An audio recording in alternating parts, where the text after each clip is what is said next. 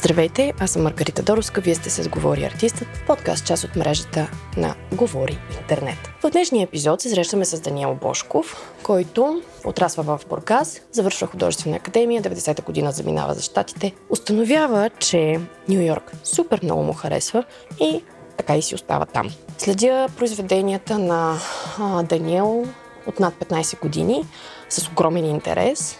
Но през последната година имах възможност да се запозная с него, първо с мейли и онлайн срещи, а в последните дни и да работим на място заедно в Музея на хумора и сатирата. Това се случва в благодарение на поканата на Олаф Вестфален, който е куратор на изложбата Тренинг за чувствителност, част от 25-то Габровско биенале, към Даниел да се включи с проект. Проектите на Даниел, както ще разберете, са едни изключително любопитни процеси, с често отворен край. Няма да разкривам още детайли от разговора, само ще кажа, че става дума за амбицията на Илон Мъск да колонизира Марс и отговора на Даниел. Фотографии от произведенията, за които говорим, може да откриете в сайта ни говориартист.art, както и в Facebook и Instagram на подкаста. А ако този подкаст ви харесва, дайте ни 5 звездички в платформата, в която го слушате или го подкрепете в патреона на Говори Интернет.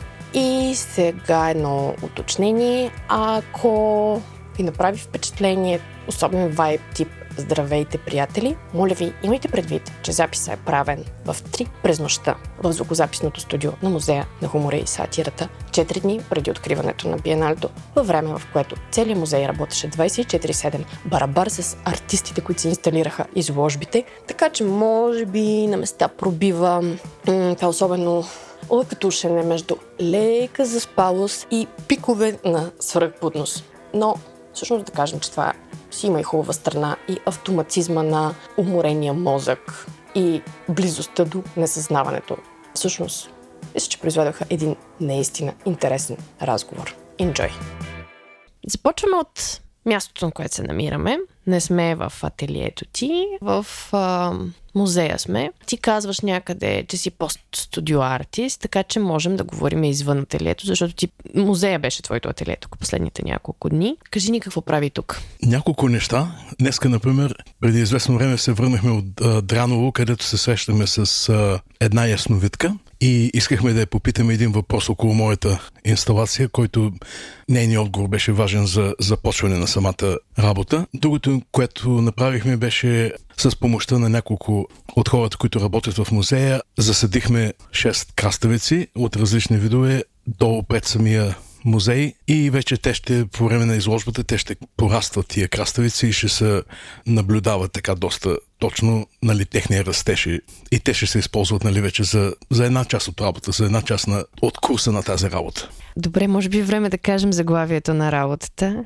И какво виждат посетителите в изложбената зала, какво виждат долу и всъщност за какво става дума? В изложбената зала те виждат всъщност първо ще видят една голяма завеса, която е 3 метра нали, от, от височината на, от тавана до, до пода завеса на 11,5 метра. В едната част на завесата има едни рисунки, би ги казал, на краставици, които са по-големи от човешки ръст. Те са около, може би, 2, 2 метра и половина. И те са различни форми на краставици, различни извивки и така нататък. И вече завесата е доста близо до стената. Тя е на около метър от стената. И вече се получава едно пространство като един коридор вътре, зад тая завеса. И вътре в момента има за сега все още е окачени само няколко текста. Има един монитор, който няма видео за него още. И въобще самата работа е в един период на така на започване и да се казва, нейната структура е, в, в момента е така нали, заложена и тя ще се получава в процеса на изложбата. Всъщност, повечето работи са, са така свършени в края на изложбата и се излагат в музей или галерия. В този смисъл работата започва с самата изложба и използва изложбата за, всъщност, за изпълване на това произведение. Заглавието? Ти му пита и аз забравих. Заглавието е Космически краставичен краставична въртележка. На английски даже са три пъти една и съща буква. Да, Cosmic Cucumber Carousel. Какво стои за това? Ами стоят няколко неща. Едното най-важното нещо е не темата ми, самия повод, по който въобще възникна тази работа и Илон Маск, да billionaire инвестор. А, виж, преминах на английски. Извинявай. Понеже заради името и нали, оттам така протече английския. Елон Маск, който е инвеститор, милиардер, нали, и известната му космическа програма за стигане до Марс и, и, и най-вече нали, неговото предложение, предсказание, че до, до 2050 година ще има около 1 милион заселници на Марс и тия заселници, всъщност, той, той, той ги нарича колонизатори, нали? то се е нали, колония, която ще бъде на Марс и е, разработва всичките ракети и така нататък и начините по които ще се движи тая огромна група от хора вече на, на тая планета и всичките неща около това, нали? създаване там на климат и и сега Интересното беше, че а, аз имам една работа от 2000-та година, която се казва Дарт Вейдър се опитва да изчисти Черно море с брита филтър. И тя е един перформанс, който аз направих в Бургас на Черно море, в, която, в който перформанс нали, аз облечен като Дарт Вейдър, взех малко вода от морето и я оставих да се така пречисти с бритата и след това прелях тази пречистената морска вода в друго като шише, а него шише се изливаше в, вече в морето. И имаше такъв цикличен процес на Дарт Вейдер, който, нали, идеята беше, че Черно море е толкова замърсено в този момент, нали, че само един човек от този тип като Дарт Вейдер, нали, много такъв черен герой може да го изчисти. От добрите герои просто няма, няма достатъчно сила там и badass hero needs to come in. И така, сега това нещо, то стана мем в uh, интернет и преди една година точно, беше май някъде дълго по това време, Илон Маск той го е взел от интернета някъде му е попаднало и го отново го изпрати нали, като негов твит. И там беше написал на разни върху, върху самия образ на Дарт Вейдър. Самия Дарт Вейдър е Елон, а пък а,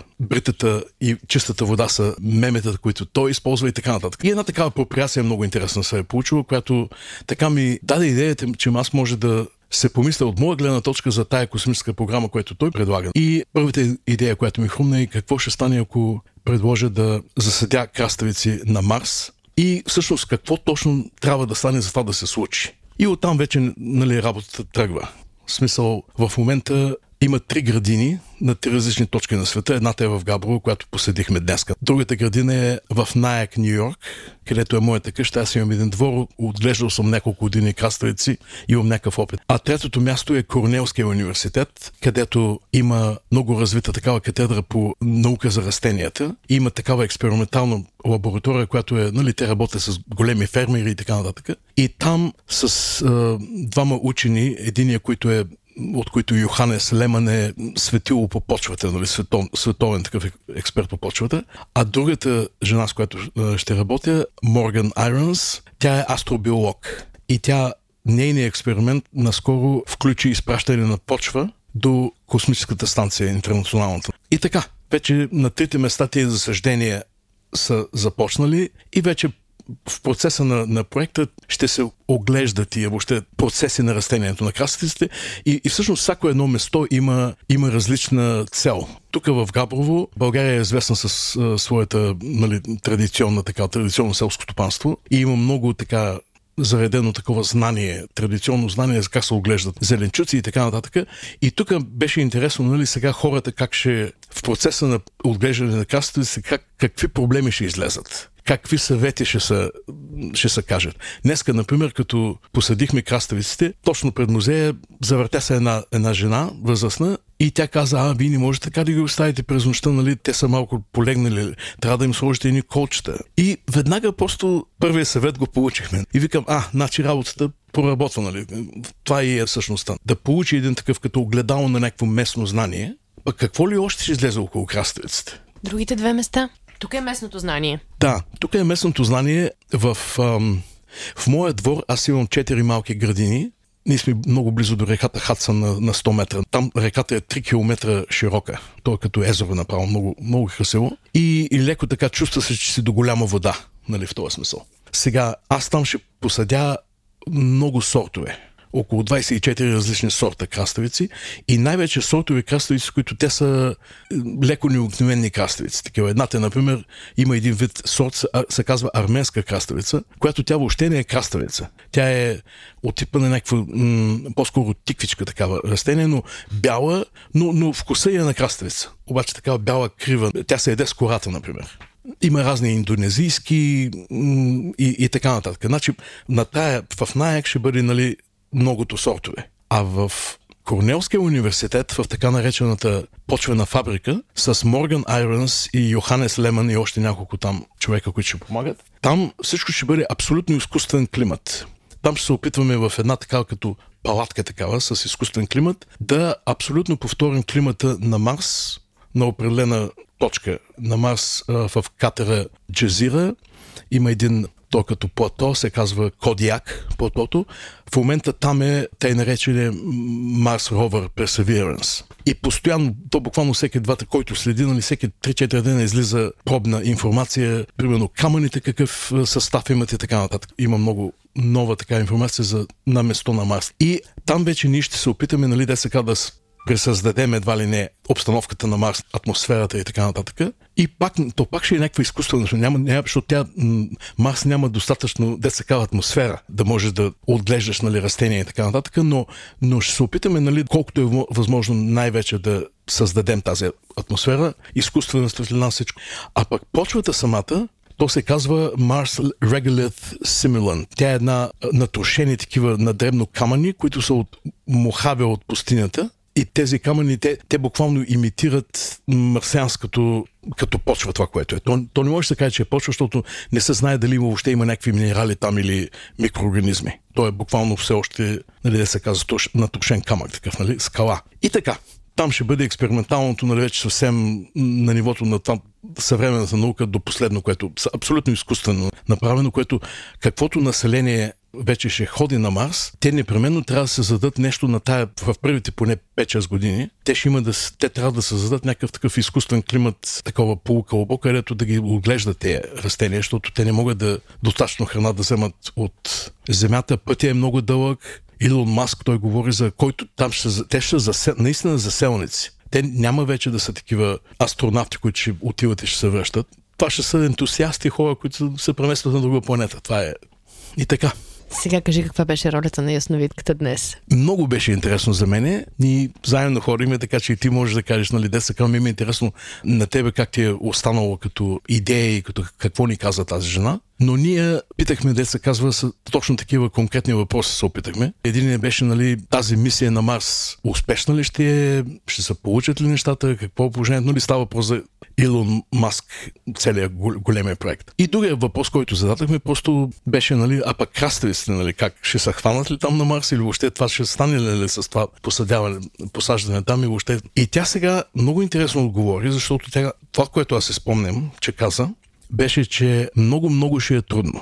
И тя казва, например, това такава дума е използвана, вратата е затворена там, значи много ще трябва да работа да, за да се отвори тая врата, нали? Но после, в продължение на предсказването там, нали, тя каза нещо много интересно, което беше по-скоро на, на тема каза, че не си сам ти, който го правиш това нещо, вие сте много хора и сте в разговор един с друг, но още се съмнявате и още не знаете, нали, това нещо ще се случи или няма да, няма да се случи. Какво да го казват? Ами тя каза, че хората всъщност са едни енергии, мъртвите хора са едни енергии. Това, това много ме впечатли. И че може би в атмосферата е пълно с такива, тя каза, че са като върха на, на кърфица. Да. Човек като си замине става енергия като върха на кърфица. А, и каза, ето тези на Марс, те ще са такива енергии. И там рязко облегчава цялата история с краставици. Според мен, ако са само енергии на Марс, се заселят, ще няма да имат никакъв взор за краставици. Не, аз, може, може и така да в тая посока да се разбере това, което ти каза. Аз си го разбрах, че по-скоро няма да ти трябва толкова много краставици. Защото тя каза, че хората, тя това каза, че за да се получи целият този големия проект, хората трябва там да отидат със своята енергия не само самите себе си. И мен това ми беше интересно, тая разлика, от която тя направи между човека сам по себе си и вече тази енергия, която остава след него или пък след тялото, като умре и така нататък. Нали? От този сорт беше според мен идеята. И тя каза, че тези последните изречения бяха, нали, че тези хора, които някой ден ще се заселят там, или там ще преживяват, те няма да са точно като нас. Те ще са по-скоро по-такава чиста енергия, повече енергия, те каза, ще са от нас. И те няма да имат толкова нужда от храна. Тя ни каза няма да се хранят. И аз оттам си мисля, може би пак ще им трябват краставици, но им трябват нали, по-специални и малки или не знам, не много... По-манички краставички. Да. Или по-малко количество, нали, в този смисъл. Сега трябва да кажем, че тя подходи много сериозно към нашия въпрос, както и ние подходихме сериозно. Какво направи тя? Първо пихме кафе, но това нямаше общо с краставиците. Тя ни провери тримата по някаква много специална система с зоди, с която се разминаваха там с по един месец всичките зоди. От зодиите, които не знаем, да. А, точно така. Установи, че сме окей okay хора, според мен. И имаше симпатия. И след това а, хвърли Боб за мисията на Илон Мъск, хвърли Боб за краставиците и след това хвърли едни карти те бяха много интересни. Картите бяха много интересни. Тя там откри разни хора, този рус, мъж и жена, този ще ти помага. Много интересно разказа по, картите. И така. Да, по картите тя подчерта нещо, че тая връзка между, дето ти казваш, от многото хора, от които зависи това нещо този помага, другия... Не знам, какво каза тя, нали, че много хора мислят за това нещо и много хора участват в него, което за мен е интересната част, защото аз точно по този начин се го мисля. Такова едно нещо има значение или пък може да е интересно от гледна точка на това, дето говорихме преди това, нали, ето това, например, знание, което е селското на земята и, и така нататък, нали, свързаното нали, с практическото знание. Един тип въпроси излизат от това знание един тип, дет се казва, версии на Вселената, нали, се, се получават, когато човек трябва да е земеделец и да всичко да знае за времето и да следи Слънцето и звездите и така нататък. Друг тип знание е, когато са един съвременен учен с всичките, въоръжен с всички възможни открития на последния вариант на науката. Нали? И то от гледна точка, той, например, Йоханес в Корнелския университет, той каза някои неща, например, че на него много му беше интересно за Марс. Нали? Той казва, там за да направим нещо, в което растение да живее, по принцип, този каманак и той е прах, по някакъв начин да се обогати. И той трябва да сигурно да се обогати с нещо, което съществува под повърхността. Там ще се открият някакви елементарни микроорганизми от този сорт. И тогава в един момент той казва, ние може би такова нещо нямаме право да го наричаме почва. Това е някаква друга дума, ще е въобще друго понятие. А друго нещо, което открих, защото в същия университет е института Карл Сейган, който ни в България го познаваме от 70-те години. Той е този, който изпрати по НАСА Voyager нашите български родопската песен там Делю Хайдютин, мисля, че беше, нали? Ване Балканска и така нататък. И сега в този Карл Сейган института, те започват вече да, да мислят, нали, това общество или тия хора, които там евентуално на марш ще се развие, нали, като постепенно то ще е някаква вече следваща раса. Защото едно не е от гледна точка само на опит. Тя е друга атмосфера, нали, друга е гравитацията. Те вероятно ще бъдат е, доста по-високи и тънки като тела. То ще е вече една такава еволюция, която това вече, то се все още спекулация това нещо за как ще се развие това нещо, но в крайна краища от гледна точка поне на съвременна наука, по този начин може ние да се го представим, този тип бъдеще. А от гледна точка на Илон Маск, той често говори за тази необходимост да се осигурим. Той така го вижда целият проект, като ние да се превърнем в мултипланетарно общество. И от гледна точка, нали, примерно някакъв астероид, ако удари Земята, примерно да има второ човечество там. И от гледна точка на ресурси. Това, което за мен ми е интересно, че всичките тия невероятни футуристични тия виждания на бъдещето са някакси облечени в един език на 19 век. Това е езика на средно-ранния капитализъм, където, както стана и при цялото завземане на континента Америка, европейците тясно им стана в стария континент и в един момент отидаха на друго място, което за тях те разбираха като празно място хората, които там живееха, начина на живот, който беше, беше гледан като, като някаква не само нецивилизована, ами неразвита, ами, ами просто не едва ли не празна територия, която е, деца казва, готова да се насели. И там е, това е менталитета на колониалиста и на, на този заселник. Той просто не вижда къде е той не се интересува. И, и сега аз мисля, ако това същото мислене, ако го принесем на друга планета, според мен това ще е, сега не знам точно какво ще стане от него, но тъжно е да мислим, че може при този всичкия футуризъм все още да имаме един такъв на абсолютно устарял модел на завоевателско такова експониране. Ще следим да видим какво ще стане с краставиците и да видим и на, и на Илон Мъск как ще му се получат нещата. Аз съм полукоражена от днешната среща. Не знам, много ще е трудно. Имаш предвид с ясновидката ли?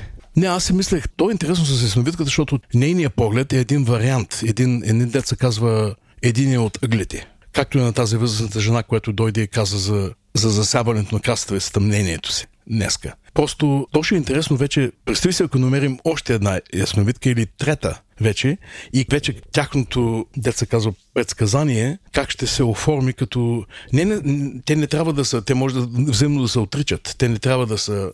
Даже много ще е интересно, ако са против посочени. Мисълта ми е, че всичките тези различни мнения и различни посоки на интерпретиране в крайна на краища са, деца канавацата на този проект, върху което ще нали, вече ще се ушия всичкото или извезе или не знам, нали, като основа. Сега искам да те попитам, това е конкретният ти проект, най-скорошният, той е в процес, ние ще го следим, ще поливаме краставиците, въобще ще се грижим всячески за тях и публиката ще може да наблюдава какво се случва. Дай сега да се върнем назад.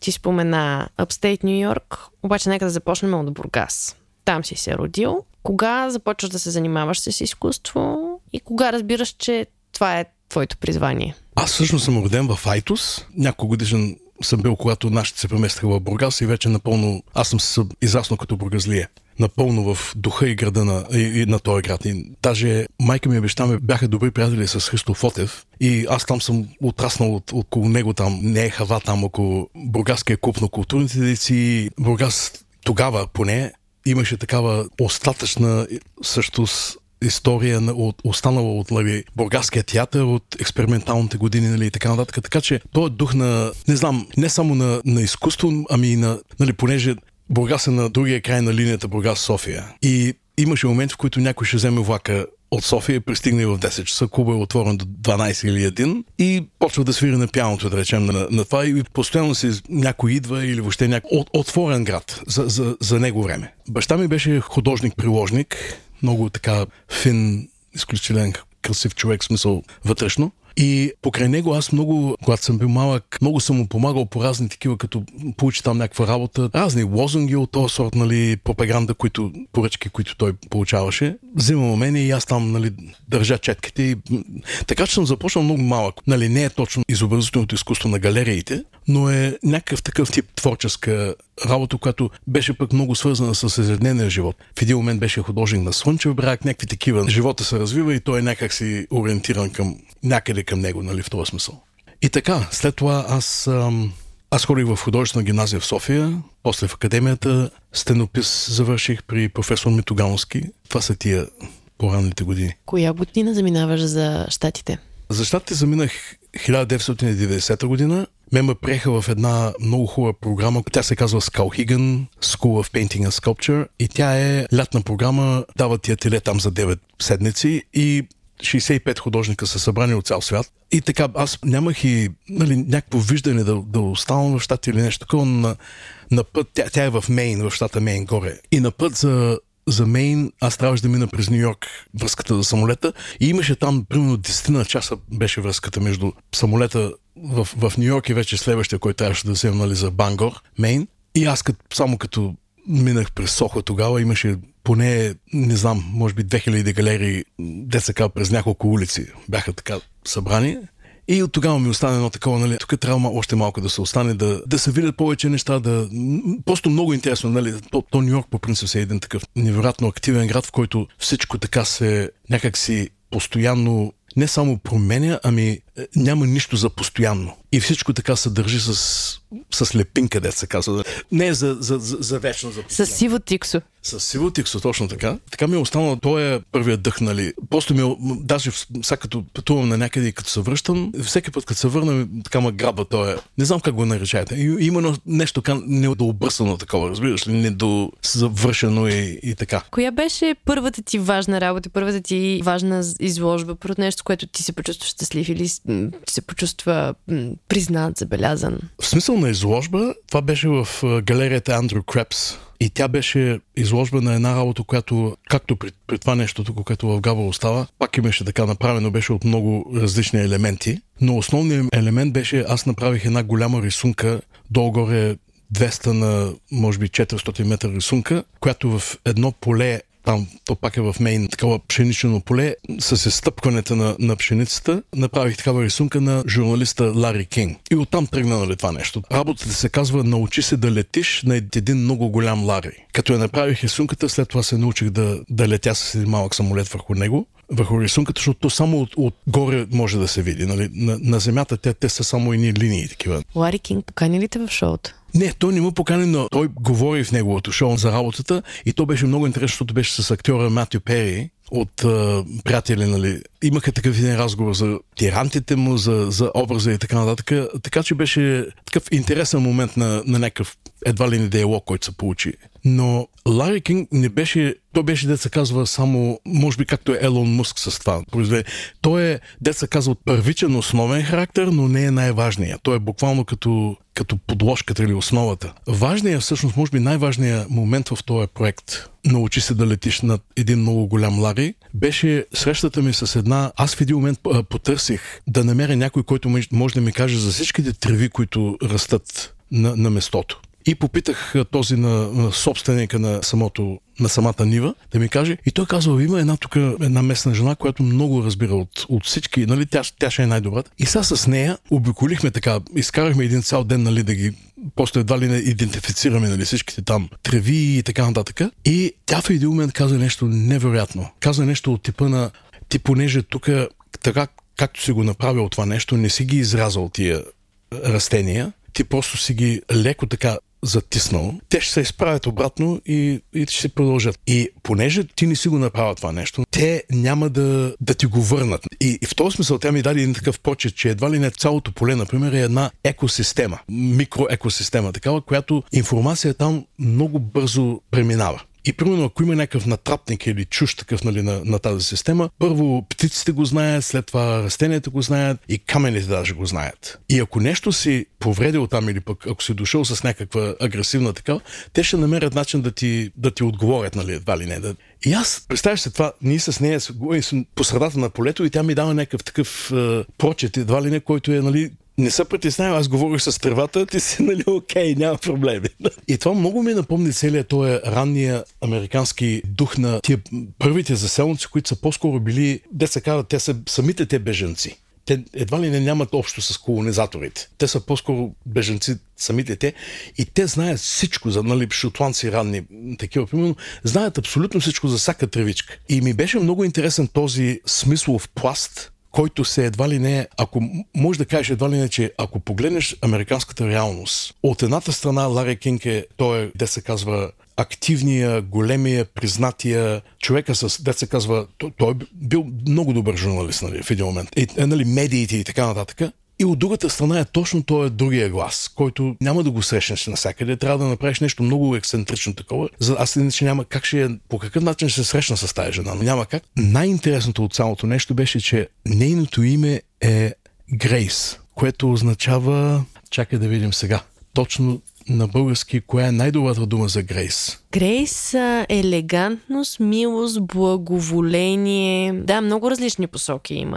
Да, елегантност е единия смисъл поток. Грейс е също и, и Божието благословение, и благовение, или трябва да го видим, по, ще, го, ще го намерим непременно. Но такова име е много силно име и, и беше буквално, нали ти казвам, другата част от, от този проект. Прави впечатление, че ние преди малко си говорихме, за, защото ти използваш шепнеща опера за краставиците, либрето за шепнеща опера. Някакси това трябва да произлезе като знание, като послание. И си заговорихме за думата шепнене и тази английската конотация dog whisper, animal whisper. Сега ти казваш тази жена, която говори с чува треви, чува тревата, чува екосистемата. Така че този момент на чуване някакси вече започвам по-ясно да го членявам в нещата, които правиш. И така различни системи, които някакси могат да си комуникират, били те живи, не живи, същества. Къде в твоята работа стоят стенописите? Разкажи за някои стенописни ти проекти, защото те не са така просто стенописи. Аз стенопис съм правил тук, когато бях в България, защото завърших стенопис. Правих един стенопис в Варненския планетариум, не този, който е в морската градина, има още един планетариум, който е в морското училище. И той беше на някаква такава човека и космоса, така тема. Стенописа е интересно нещо, защото първото е, че е на стена, която никъде не отива. Нали? Тя буквално стената е част от архитектурата и част от локалното място. Значи всъщност всеки стенопис няма значение как, как го мислиш. Ти по някакъв начин си, си нали, включен в тая локализация. А, и другото нещо е размера и, и така не само мащабността ми, както е примерно при романа, нали, да речем. Имаш достатъчно място и историите така се наслагват. Не е една история и втора история. И по-скоро е как различните истории се преплитат и как самия факт, че точно тази история е до другата, вече задава едни други смислови пластове там. И това ми е останало този тип мислене. И мисля, че продължава в някои от, от проектите като, по-скоро като система на... Аз в момента работя в много, понеже в много медии. Класическия стенопис си е все пак жанрово такова изкуство в, в много, нали, все пак определен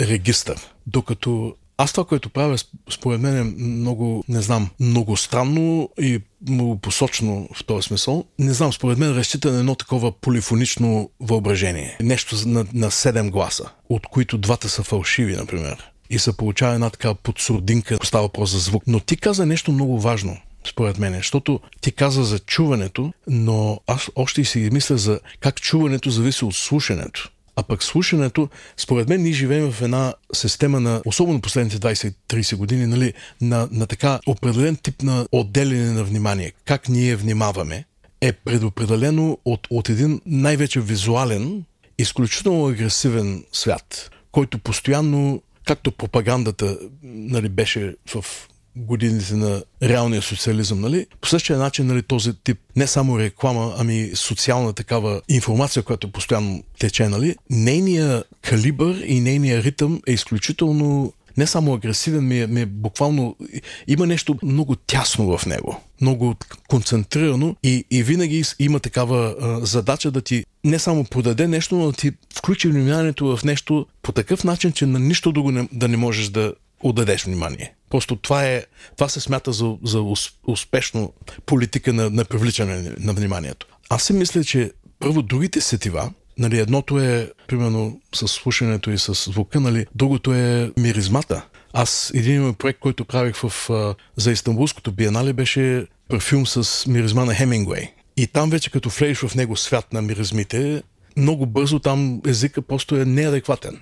Защото тая част на мозъка, която се занимава с него, той е най-примитивния и най-стария, най-старата част на мозъка, Lim, Limbic System, как, как ще стане, нали, лимбична система, ли, където са миризмите, нали, там са и спомените, там са и, за, затова някой път, нали, те са буквално един, прекалено специфични, прекалено конкретни за езика да влезе в там. Значи, мирише ти на кухнята на баба ти, да речем, която не си я спомняла от, от, от 20 години, примерно. Нали? Е такова е, толкова е конкретно. Например, с този, за, с парфюма за Хемингуей, мен това ми беше много интересно да влеза в този свят. В... Той е някаква мистерия такава. И какво представляваше парфюм на Хемингуей? На какво миришеше? Ето сега да видим как ще се обясни миризма. От гледна точка на, нали, то си, има един определен език, с който парфюмерите, деца казва, започват, там има три нотки и така нататък.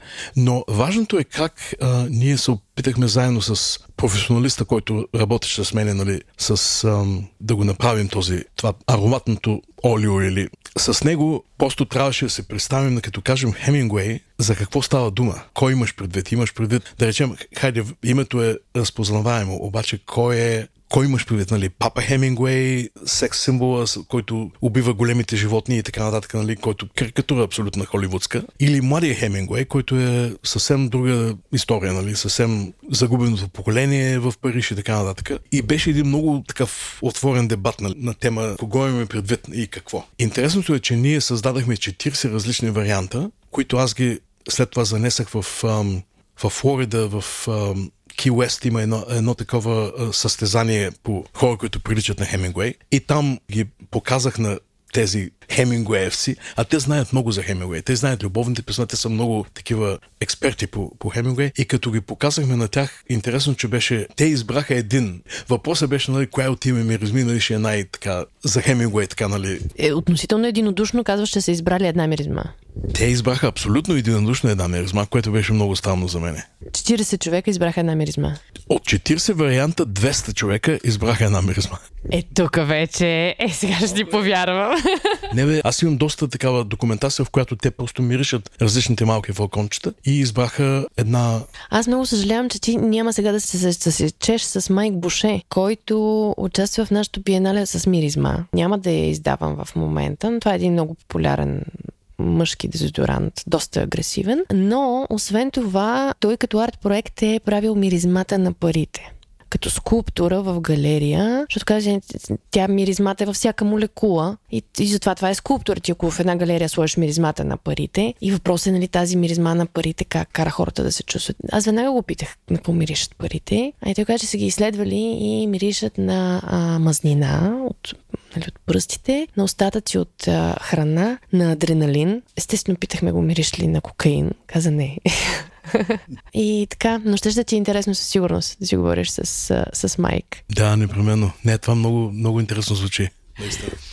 Кажи ми, от това, което така си говорим, аз е, разбирам, че ти работиш страшно много с други хора. Абсолютно разнообразни експертизи използваш. Кажи ми, как функционираш в света на изкуството? Нали, с какви, кои са близките ти хора в света на изкуството? С кого си говориш? Важни са ти или сте еднакво важни с, с ето тези всички абсолютно необичайни учени и хора с някакво местно знание. Това е вярно. Аз, особено в последните 10 на 15 години, хората, с които работя, са или учени, или, дето викаш, експерти в, от различни специалности. И това, което ми е интересно на мен за учените специално, или поне с тези, с които съм имал щастие да работя, има нещо много общо, то е съвсем различно все пък поприще, обаче има нещо много общо между хората, които се занимават с изкуство и хората, които дълбоко сериозно се занимават с наука. Защото и според мен общото е това близостта до непознатото и непознаваемото.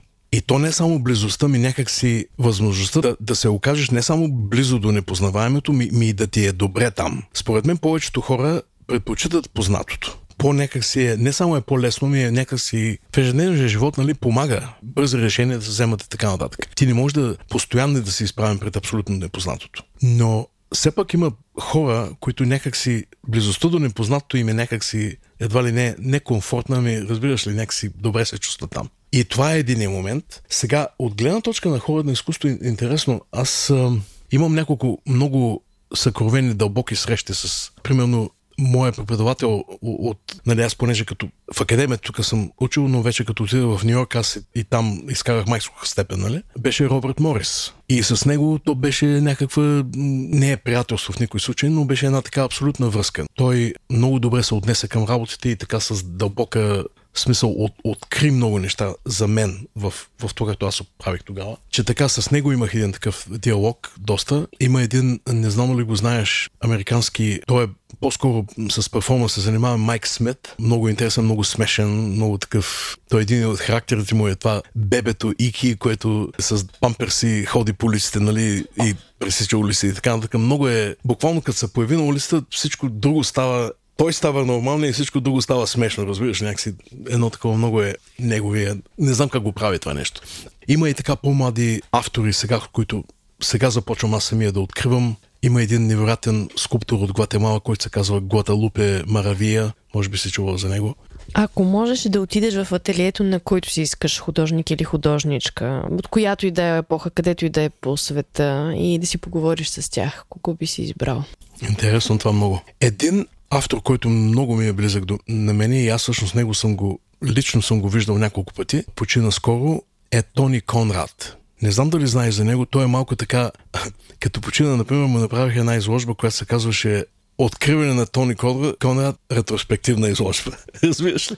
В смисъл такъв, той е полупознат, полунепознат, а пък всъщност е в основата на много... Той е точно, той е нью-йоркския авангард от 70-те години и най-вече те наречения drone sound, нали, с, с звук най-вече се занимава. Мисля, че е кръстил групата Velvet Underground. В момента, в който започва да работи с тях, той веднага и самака, защото не му харесва, нали, поп посоката, в, което, в която те по-нататък се развиват, че с него много бих аз, казва, да влееш в неговото ателие или то, то ателие няма да е, то ще е някакво звуково студио такова, плюс някакъв от типа на... Той прави едни много интересни инструменти, акустични инструменти, им казва той, но той, той самия, той си ги прави от разни струни от това и, и е много, много интересен като, като мислене и че той първият, който ми идва на, на ума. Кажи ми как минава денят ти? Един ден твой такъв обичаен. Как преминава? Аз имам много така, успявам нека се да намирам много задачи, нали, и голяма част от деня е така просто отговаряне на различни... Нещо, което едва ли не трябва да се случи днес и не може да се отложи за утре. Разбираш ли, има едно такова постоянно течащо такова ежедневие и оттам има едни много интересни прозорчета, в които просто сега започвам все и повече, повече и повече да се опитам да намирам и да, и да деца казва, празно време за мислене. Младен Стилунвич, това произведение с спящия художник, е някакси в тая посока за мене. Художника е на работа, когато спи. В този смисъл. Така че, не знам, има някаква връзка между правене и неправене, разбираш ли, или пък мързеливо време и абсолютно действено време. Аз имам предвид в момента, че може би действеното време ми е а, доста, а пък другото време трябва някак се да, да намеря някакъв начин да, да откопая повече от него, защото то е много важно. Музиката, която слушаш като работиш? Аз слушам много различна музика. Много често слушам една английска група, която се казва Tiger Lilies. Също The, The Fall is another такъв английски панк, но те са някакси панк панк срещу панка едва ли не. Те са, не са толкова класическия панк, ами нали, много а, някакси... Тях много обичам, Марки Смит, нали? Какво друго? Също и много класически стар джаз, който такъв нью-орлеански джаз, където то още няма и автори. Той е, той е съвсем ранния джаз, нали, който той му звучи така много добре. На, на те наречения Preservation Hall you know, в Нью Орлеанс. Има едно нали, заведение, което все още го свират и така. Коя книга би искал да иллюстрираш или албум, за който да направиш кавър арт? Възможно е ние всъщност това нещо да, в крайна краща да го направим. Преди няколко години работих с а, един квантум, квантов механик в Тексас. И той така се опита, част от нашия проект беше тия, как ги, как, как ги наричахме, напреднали уроци по квантова механика или висши уроци по квантова механика за начинаещи. Идеята беше човек нали, на високо ниво на тяхното знание да се опита да обясни нещо на някой, който хабер се няма. Просто да започне. И без да... Идеята е да, да не пропусне нещо важно. Не да го просто попули, на популярно ниво да го преведе, ами по-скоро да, да, да се опита да разбере наистина сърцето на това, което той знае и да се опита да го някакси обясни. И имаме едни серии с него, в които двамата рисуваме. И той много в един момент смяташе, че и може да продължим на тая тема, да направим рисунките заедно за един учебник по квантова механика. Механика. Механика. Че това е едното нещо, което ми, много ми е, би интересно да се опитам да направя. Съмняваш ли се, когато работиш и какво ти помага да усетиш дали си на прав път? Хм, не, за съмнение, абсолютно. Аз буквално се съмнявам постоянно. То даже прекалено много, според мен. Тук е интересно, защото някакси, доколкото разбирам начина по който моите неща се случват, те са буквално такива стъпки по проверяване на, на различните съмнения. Разбираш ли? Сега, например, това с днеска, което се опитахме с ам, ясновидката, преди да го направим точно с нея, преди този разговор да се случи, аз, ако ме питаш какъв му е смисъл на това, не, няма да мога да ти отговоря. И това съмнението е много там. Може би не трябва да, да, се прави такова нещо. Разбираш ли? До такава степен е съмнението, че е просто ненужно и не необходимо. И като има едно такова съмнение, аз, аз вече някак си го познавам, че колкото е по-дълбоко съмнението, повече там трябва да отидеш, защото е по, по-трудно да се отиде там, като се съмняваш. Някакси повече, не, не кораша ми, разбираш ли, хъскат, че ли трябва да отидеш да провериш нещо, което се съмняваш, че има някакъв смисъл въобще. Ти за втори път отиваш в тая посока, защото веднъж каза учените, нали, художниците сме близо до това, което е непознаваемо. Това какво ти дава? Ексайтмент, въодушевление, вдъхновение? Какво получаваш от това? Абе, получава се пак някаква такава... Хм, не съм се го задал то, точно въпроса, да видим дали ще мога да разбера сега така в контекста на нашия разговор. Не знам, Спомням се, например, на времето, преди, може би, 15 години направих един проект, който използвах моя генетичен материал да направя кисело мляко с лактобацилус булгарикус. Нали. И там хората, с които работех, бяха двама учени от департамента по човешка генетика в Слон Кетеринг Cancer Center в Нью Йорк. И беше много голяма угода да първо нашите разговори и второ някакси момента, в който вече влизаш в една лаборатория, примерно, и първо нямаш никаква представа там, и, и после се получава един, една позиция, от която имаш право и възможност да задаваш въпроси, точно защото не знаеш. Сега, например, този професионалист, който работи в неговата си среда, той е там са, да речем, 30 години от абсолютен, деца ти се на върха на, на, на твоето знание, нали? И трябва да се постигне това нещо. И по този начин този човек вече е някакси, той се е създал или тя някакви навици, по които, нали, даже и самото мислене и самото задаване на въпроси протича. А пък в много видове наука, т.е. те са буквално протоколи както е с а, генетиката, например, нали, ти буквално следва, следваш протоколи, има точка 1, 2, 3, 14, нали. А пък такъв като мене, когато е в, вкаран в такъв един процес и те сега са му разрешили да, да е там и да, и да задава въпроси, на средата на точка 5 ще каже, да, ама защо го правиш това? И отговор е много ясен от начало, но някой път не е ясен. И се получава една така особена двойна, не е връзка, тя ми е някакво такова като ехо такова, между другото. Защото това си мисля, че нашия съвременен свят е прекалено оставен на експертите. Разбираш ли? Нали, примерно, биолога решава в, в неговото си поле там на биология.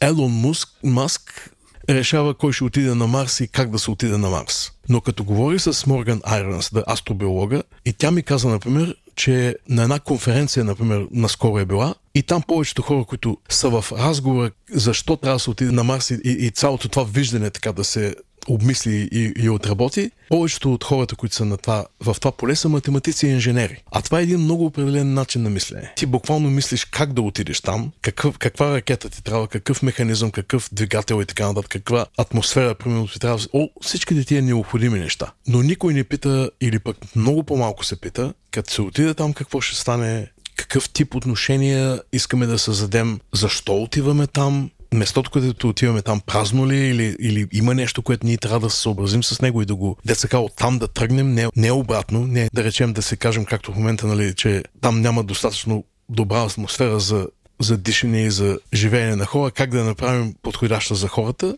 Илон Маск има едно изказване, например, един от варианти е да са с атомни бомби на двата полюса, нали, да са поне да, около стотина бомбите, оказва, ще го решат въпроса. И си, това си е някакво разрешение, разбираш. На мен ми се иска да завършим с това, че контекста, в който водим този разговор а, и твоето участие е, е изложба, която се казва тренинг за чувствителност. И някакси това, говорейки си с теб, това е кураторската изложба на 25-то Гавърско биенале, а си давам сметка, че всъщност точно това показваш през цялото време, колко много видове различни чувствителност някакси трябва да можем да смесваме и да, и да извадим съвсем нов поглед и, и мислене, за, мислене за света. Любопитно ми е последно една интересна, неочаквана обратна връзка, реакция на човек на твое произведение. Нещо, което особено много си запомнил. В смисъл някой да реагира на, на нещо, което аз съм направил. В този смисъл. Чакай за секунда, това ще е интересно да с... Ами сега, например, в 2018 година правих един проект за биеналето в Сао Пауло. И там един от хората, с които работих, нали, всъщност основният участник над него проект е, е сляпа балерина. Казва се Вероника Батиста.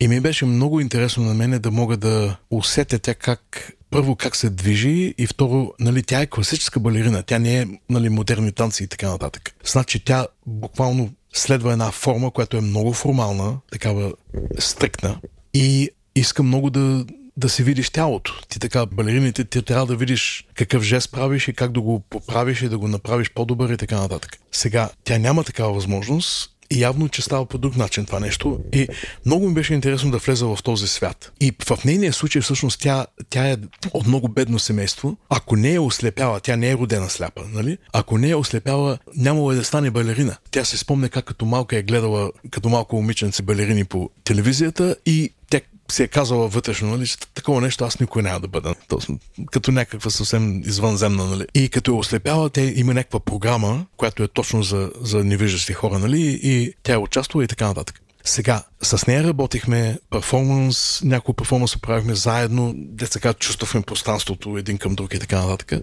Но най-силният момент от това нещо, понеже инсталацията в Сао Пауло включваше няколко малки портативни фрески и други обекти такива, но най-вече фреските, които бяха. Тя, Вероника, за да ходи насам, тя си има жена с нея, която да я води. Тя иначе сама не може да се движи. И тя дойде един ден с тази жена, която се грижи за нея. И тази жена, аз мога да ви го покажа, имам много, много кратко видео за това, нали, но тя всичките ги просто ги докосна нещата самите. И жената й обясни, нали, тук има какво са нарисувано, но всъщност тя ги едва ли не галеше тия повърхности. И аз тогава се представих една такава, никога не съм имал такъв вид публика. Първо човек, с който работиш и де сега най- най-основният ти там човек в нея работа. И второ, този тип възприятие, което трябва да се преведе през 4-5 сетива. Този момент беше много, много силен. Защото при нея, ако и видиш лицето, то на видеото се познава, тя е буквално в някакво като такова събрано виждане на такова. Виждане се получава, но се получава от текст, и докосване. Такова сетиво. И тук вече, като ме питаш, просто ми ме намяваш на мисълта, нали, колко е важно за мен специално това транспортиране между сетивата, защото някак си едното информира другото. Това са различни нива на, не само на информация, ами тази разлика между дата, дейта и информация или вече как точно организираш тази информация и като имам пред информация, имам предвид нали, преживяването да си жив нали, за тази информация става дума, тая богата, невероятна магия да си въобще съществуваш. Тя иска, според мен, този тип знание, което не може да се получи с едноизмерна или двоизмерна или триизмерна такава посока. Трябва ти няколко пласта и тази, деца казва, хлъзгавост между пластовете. Просто да не знаеш в момента това в момента мирише ли или пък докосвам? Или пък мисля. Тая свобода на Христоф Отев това го наричаше ноември е сезонът на легендите и чашите. Виж? Това изисква, разбира се, това е начин на работа на, на автора, на художника, но изисква съответно и този танц да може да се танцува и от другата страна. От този, който го чете, докосва, гледа, мирише и така нататък. Така че да пожелаем на нашите слушатели да използват максимално сетивата си. Благодаря ти много. И аз много благодаря. Разговорът приключи, но това не е всичко за този брой. Разгледайте фотографии към епизода в нашия сайт говориартист.at. Последвайте ни в Instagram и Facebook. Ако този подкаст ви харесва, ще се радваме ако го препоръчате на приятел. След това да оставите 5 звездно ревю в iTunes или Spotify. Ако искате да подкрепите предстоящите епизоди, направете го като дарите и станете арт афишонадо на patreon.com на клон черта говори по чертавка интернет. Водеща на говорятистата е Маргарита Доровска, продуценти са Русина Пенчева, както и Владимир Петков и Еленко Еленков от Говори Интернет. Аудиоредакция и мастеринг на епизода Антон Велев. Фотографии Русина Пенчева. Авторската музика на артистът е от Георги Георгиев от групите Остава и Homelvox. За визуалната ни идентичност се грижи студио Франк. Говори артистът се реализира с подкрепата на Национален фонд култура. До скоро!